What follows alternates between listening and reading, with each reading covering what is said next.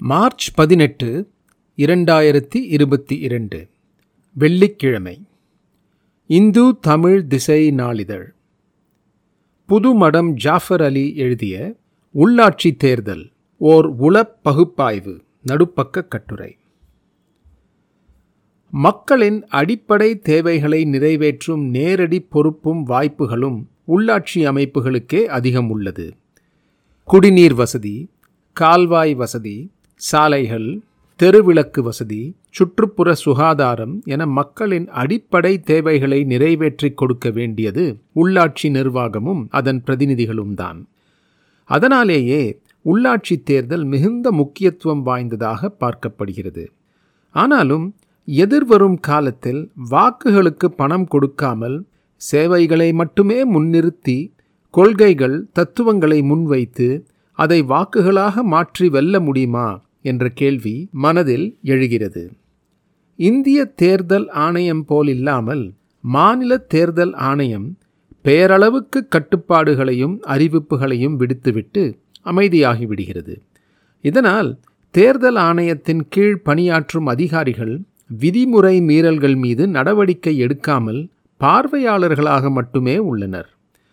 அரசியல் கட்சிகளே சில இடங்களில் உள்ளாட்சி தேர்தலில் போட்டியிடும் வாய்ப்பை ஒரு தொகையை பெற்றுக்கொண்டுதான் கொடுக்கின்றன என்று குற்றம் சாட்டப்படுகிறது. மாவட்ட செயலாளர்கள் பரிந்துரையின் பெயரில்தான் போட்டியிடும் வாய்ப்பு கிடைக்கிறது என்பதால் அவர்களை சுற்றி பண விளையாட்டு நடக்கிறது. பல்வேறு வழிமுறைகளை பின்பற்றி வாக்காளருக்கு பணம் கொடுக்கப்படுகிறது என்பதுதான் யதார்த்தம். உதாரணத்துக்கு சென்னை போன்ற பெரு நகரத்தையே எடுத்துக்கொள்வோம்.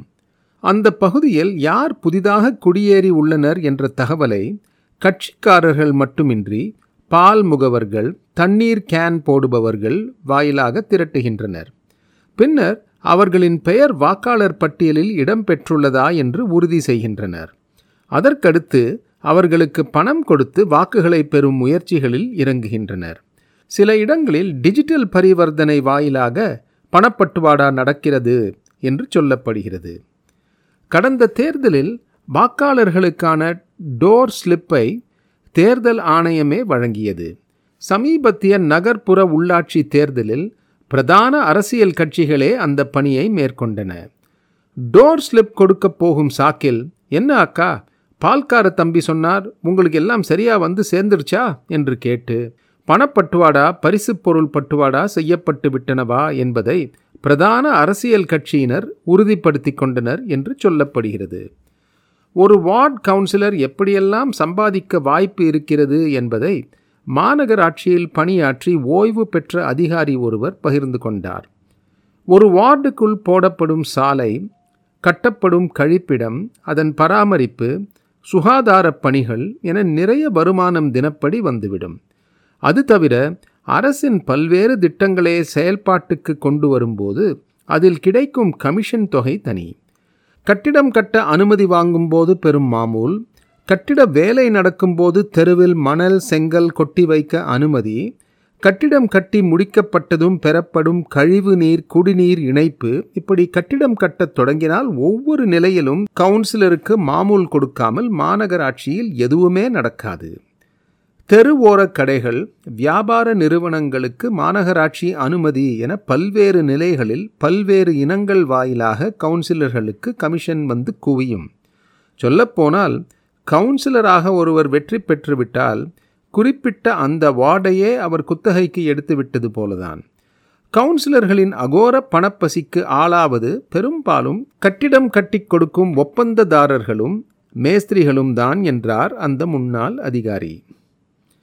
எவ்வளவு காலத்துக்கு கவுன்சிலர்களுக்கு மாமூல் கொடுப்பது என்று யோசித்த கட்டிட ஒப்பந்ததாரர்களில் சிலர். இந்த முறை பிடிக்க வேண்டியவர்களை பிடித்து பிரதான கட்சிகள் சார்பாக போட்டியிட முடிவெடுத்து சீட் பெற்று போட்டியிட்டுள்ளனர் என்றும் சொல்கிறார்கள். குறுக்கு வழியில் சம்பாதித்தவர்கள் சட்டத்துக்கு புறம்பாக வியாபாரம் செய்வோர் என பல வேட்பாளர்களின் பின்புலங்கள் அதிர்ச்சி அளிப்பவை. சேவை மனப்பான்மை கொண்டவர்கள் மக்களிடம் நற்பெயர் வாங்கியவர்கள் நடுத்தர பொருளாதார பின்புலம் கொண்டவர்கள் போன்றோரையும் இந்த தேர்தலில் பெரிய கட்சிகள் களமிறக்கியது நம்பிக்கை அளிக்கிறது. அதே நேரம் தவறான உதாரணங்கள் குறுகுறுப்பை ஏற்படுத்துகின்றன. இதற்கிடையில் முன்னெப்போதும் இல்லாத அளவுக்கு உள்ளாட்சி தேர்தலில் பல இடங்களில் பதிவான வாக்குகளின் சதவீதம் படுபாதாளத்துக்கு சென்றிருக்கிறது. அப்படியென்றால் மக்கள் வாக்களிக்க வராதது ஏன் என்ற ஆழமான கேள்வி வெளிப்படுகிறது. மக்கள் சேவைதான் வாக்குகளை பெறுவதற்கான அளவுகோல் என்று வைத்துக்கொண்டால் அதையே பிரதானமாக செய்து வரும் அமைப்புகளும் நபர்களும் மட்டுமே அவர்கள் இயங்கி வரும் பகுதியில் உள்ளாட்சி தேர்தல்களில் வெற்றி பெற்றிருக்க வேண்டும்.